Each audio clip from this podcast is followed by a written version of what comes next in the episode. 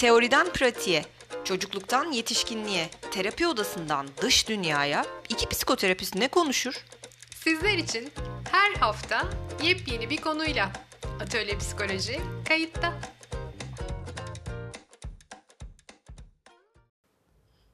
Merhaba sevgili dinleyenler, merhaba Aslı'cığım. Merhaba Derya'cığım. Bugünkü yayınımıza fırından yeni çıkmış bir kitapla başlayacağız. Taptaze. Sevgili arkadaşım uzman psikolog Nazlı Toraman Aydın kaygı ve kaygıya eşlik eden birçok duyguyu çocuklara ve aslında çocuklara bu kitabı okuyanlara çok doğru ve anlaşılır bir dille anlatmış. Pompidik Uyuyamıyor kitabımızın ismi.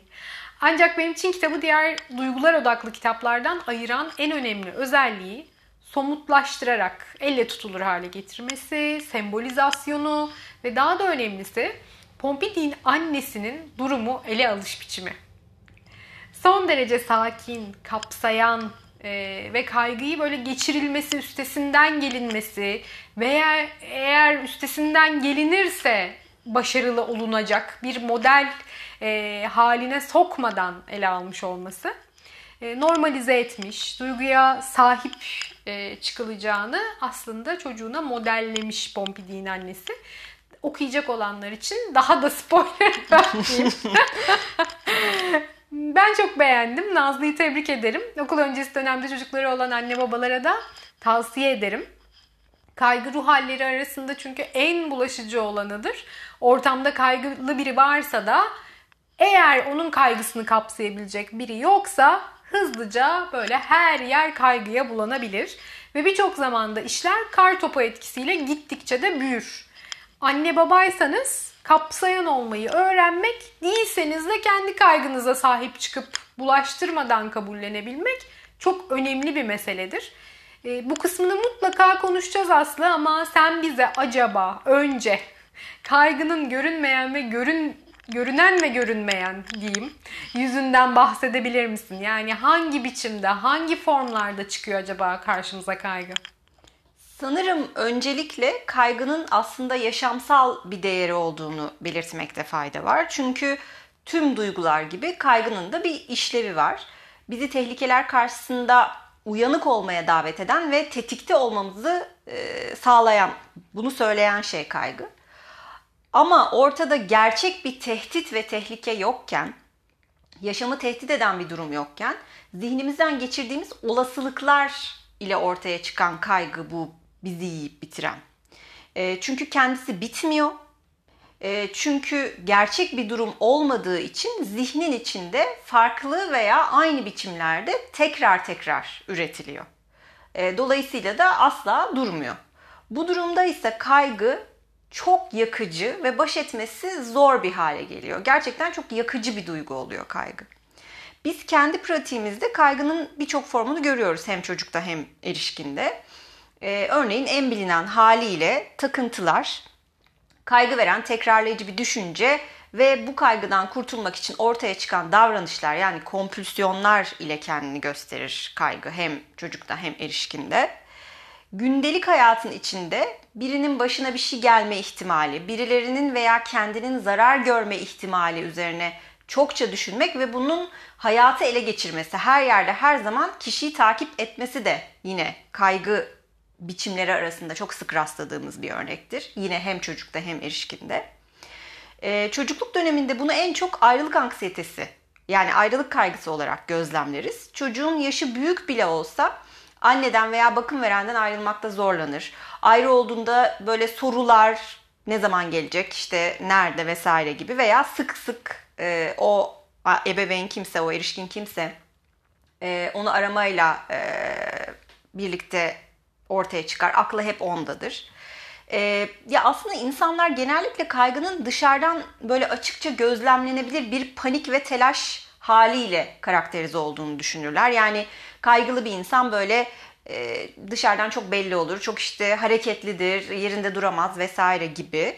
E, şimdi bunun bir tarafı doğru tabii ki. E, ama aynı zamanda kaygılı bir insan tam tersi sessizleşebilir, içine kapanabilir, iletişimi sınırlayabilir e, yüzü bakışı donuklaşabilir. E, ya da az, özellikle aslında çocukluk döneminde zaman zaman çok öfkeli çocukların aslında kaygılı olduklarını gözleyebiliriz. Başka bir durum yine zaman zaman e, hiperaktivite ile kaygının veya kaygı bozukluğunun karışması durumudur. Çünkü e, kaygılı çocuk çok dikkatsiz olabilir, çok hızlı hareket edebilir. O aktiviteden bu aktiviteye hızlıca geçebilir. Aslında bu erişkin için de geçerli. Her biçimde hayatının işlevselliğini etkileyecek düzeyde kaygı yaşayan insanlar için e, çok gerçekten zorlayıcı bir durum. E, etrafındakiler bu insanların ya çok kafana takıyorsun, takma, işte çok panik yapıyorsun, yapma diyerek telkin verebilir ve hatta bazen kızabilirler. Ee, ama tabii baş etmesi söylediğinde bir insan ona söylediğinde e, onu yapması kadar e, ya da yapmaması, düşünmemesi kadar kolay değil. O nedenle e, ya o kadar kafana takma demek karşıdakine çok iyi gelmez. Daha çok anlaşılmadığını hissettirir. Burada kritik kelime az önce senin de bahsettiğin gibi işlevsellik aslında. Yani siz ya da çocuğunuz için endişeden baş ağrıları, karın ağrıları, kabuslar başlamışsa ve artık uyuyamıyorsa ya da uyuyamıyorsanız, okula ya da işe gidemiyorsanız, sürekli bir garanti ihtiyacı içindeyseniz, ya öyle olmazsa ne olur düşünceleri ya da sorularından artık e, siz ya da etrafınızdakiler bıkacak duruma gelmişse Diyelim ki bir sunum yapacaksınız, gireceğiniz bir sınavda kendinizi sabote etmeye başlamışsanız, onu yapamayacak hale geldiyseniz, sınavın ortasında bırakıp çıkıyor, sunum günü bir şekilde hasta olup gidemiyorsanız, başkalarının sizin hakkınızda ne düşüneceğinden başka bir şey düşünemez hale geliyorsanız, yani ötekinin gözündeki sizle meşgul olma halinde yaşıyorsanız Endişelerden ötürü sosyal ortamlardan artık gitgide uzaklaşmaya da başlarsınız zaten. İnsanlardan kopuk hale gelirsiniz. Ee, gününüzün büyük kısmı kaygı yatıştırmaya yönelik aktivitelerle geçmeye başlar. İşte meditasyonlar, spor yapayım, derin nefesler alayım falan. Hani kaygımı nasıl azaltabilirim? Bazen e, işte yemek yemek e, buna bir çözüm gibi gelmeye başlayabilir. E, bazen işte sık sık kütüphane e, raflarındaki kitapları indirip onları tek tek yeniden düzenliyor. Dolap raflarını yerleştirmek tüm gününüzü alıyor. Ay tam doğru okuyamadım galiba duygusuyla okuduğunuz şeyi 10 defa yeni baştan o sayfayı okuyorsanız ya da kısacık bir WhatsApp mesajını göndermek için defalarca silip yeniden yazıyorsanız işte işlevsellik kayıpları başlamış ve belki de başlayalı çok olmuş demektir. Bahsettiklerimin hepsi içerideki duygunun dışarı yansıyan sinyalleri aslında. Çözüm dışarıdaki semptomla uğraşmakta değil o yüzden. Onun aracılığıyla içeride bir türlü toplanamayan, temizlenemeyen, işte hangi duygular olabilir? Suçluluk, utanç, mükemmelliyetçilik, değersizlik e, duygularına erişmek ve onları keşfetmek e, gerekiyor. Onlarla halleşmek gerekiyor kaygılar, korkular, kızgınlıklar birçok zaman buzdağının sadece görünen yüzü. Altı binbir çeşit güçlü duyguyla dolu. E, bunlar en kolay e, gösterilebilir olanlar belki de. Dolayısıyla da çocukta bir kaygı problemi ortaya çıktığında buzdağının altında evin hangi üyesi ya da üyeleri var e, diye bakmak belki yardımcı olabilir. Çünkü o görünen yüz e, az önce de dediğim gibi yani alttaki bir duygu da olabilir. Başka insanların e, duyguları da olabilir öyle değil mi? E, çok fazla korkusu olan bir çocuk varsa öfkesine ifa öfkesini ifade etmesine olanak vermeyen bir yetişkin olabilir ortamda. Sürekli normlara uygun davranmakla ilgili kurallara sıkı sıkıya bağlı bir yetişkin olabilir mesela. Evde herkesin nasıl davranması gerektiği ile ilgili emirler yağdıran, e, böyle ortamı kontrol etmeye çalışan bir çocuk varsa işleri kontrol etmekte zorlanan, nasıl sınırları koyup koruyacağını bilemeyen anne babanın olması beklenen bir durumdur bizler açısından. Dolayısıyla da hep meseleyi tahterevalli'nin bir o tarafı bir bu tarafı gibi düşünmek lazım. Eğer bir şey çok havalanıyorsa Öbür tarafta da ağır birileri ya da daha ağır bir takım duygular olmalı ki görünen kısım o kadar yüzeye çıkmış. Ee, evet, özellikle çocukluk döneminde çocuğa kendi hayatı ile ilgili verilecek kararlarda çok fazla alan bırakmak, e, yani çocuk için aslında taşıyamayacağı bir yükü sırtlamak demek ve bu gerçekten çok kaygı verici bir şey bir çocuk için. E, çünkü aslında kendi sınırlılıklarının ve repertuarının farkında olan bir çocuk e, ki birçok çocuk zaten bunun farkındadır. Neredeyse çocukların tamamı.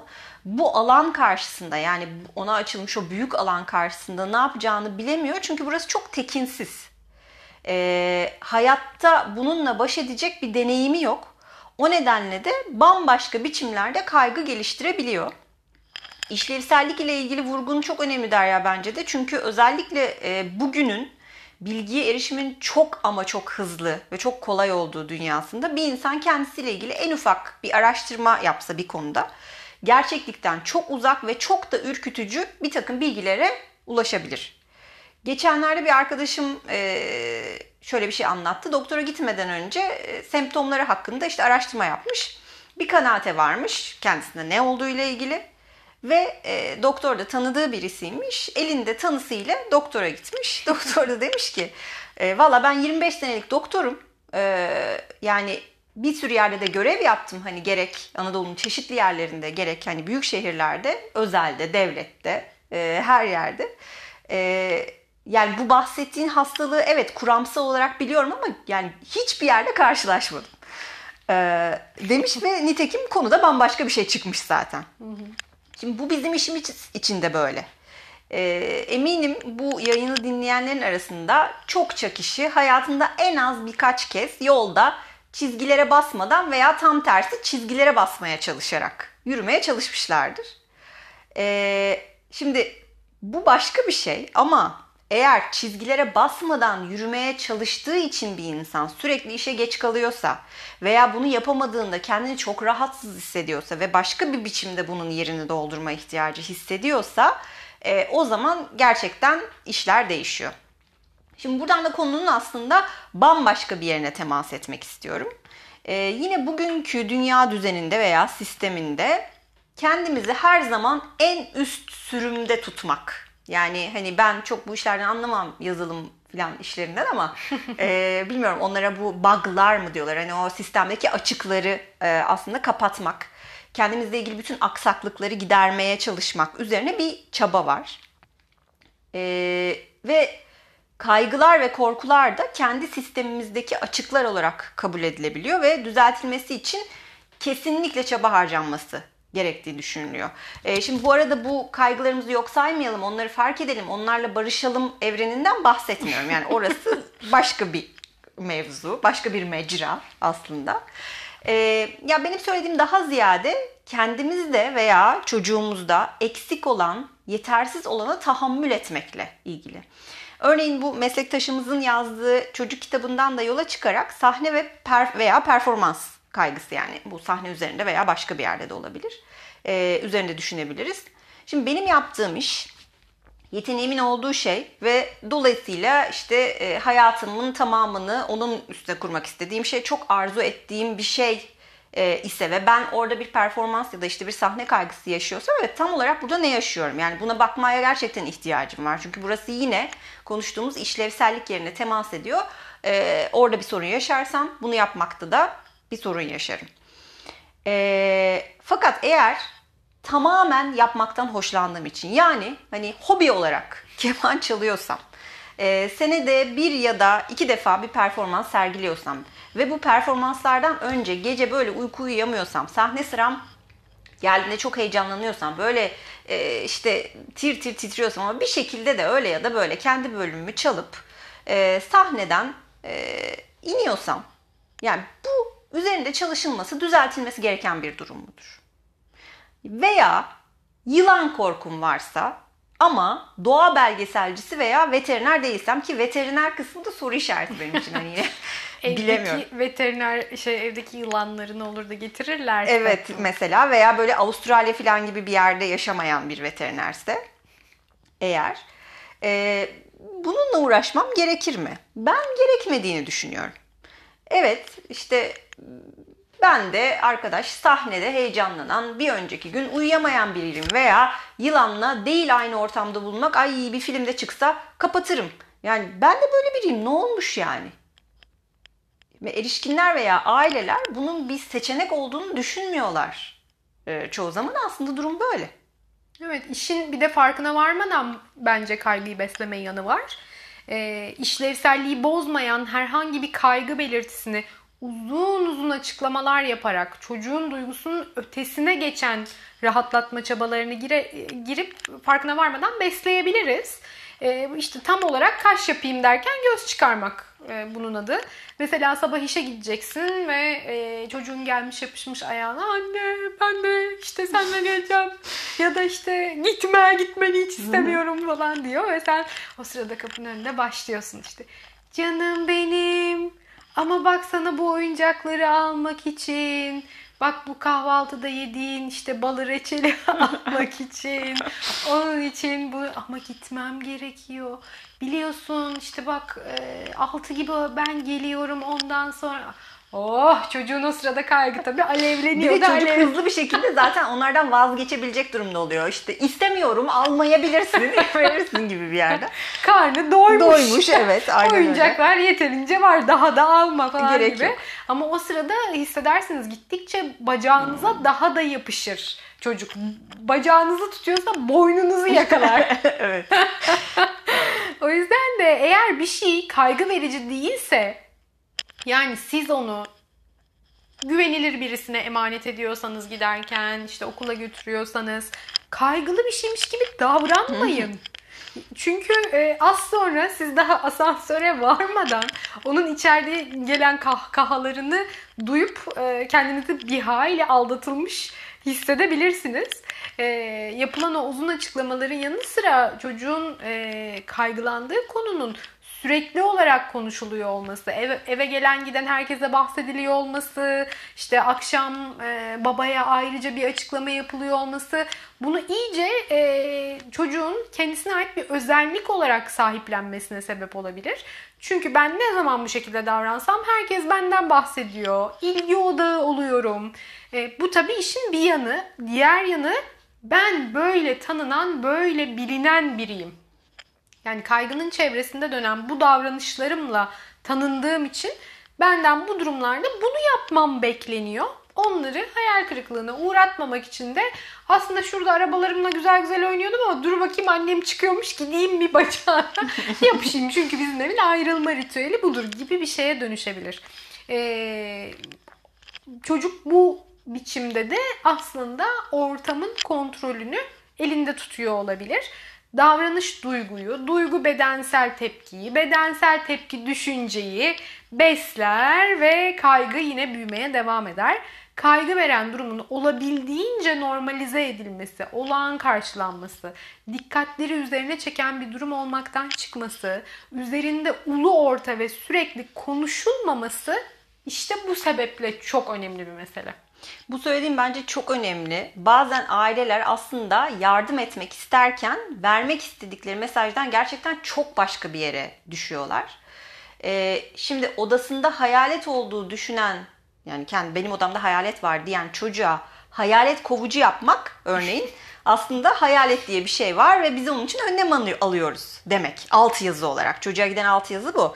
Yani tabii ki siz e, hayalet diye bir şeyin olduğuna inanıyor olabilirsiniz ama herhalde onu alt etme yöntemi de hayalet kovucu yapmak değildir. Yani hani bunun bir gerçeklik e, zemini de yok bir yandan hmm. bakınca da. E, ya kaygı meselelerinin tamamında eğer kaygılı birinin yakını veya kaygılı bir çocuğun anne babasıysak en önemli şey aynı kaygının e, içine çekilmemek ve konuya dışarıdan bakabilmektir.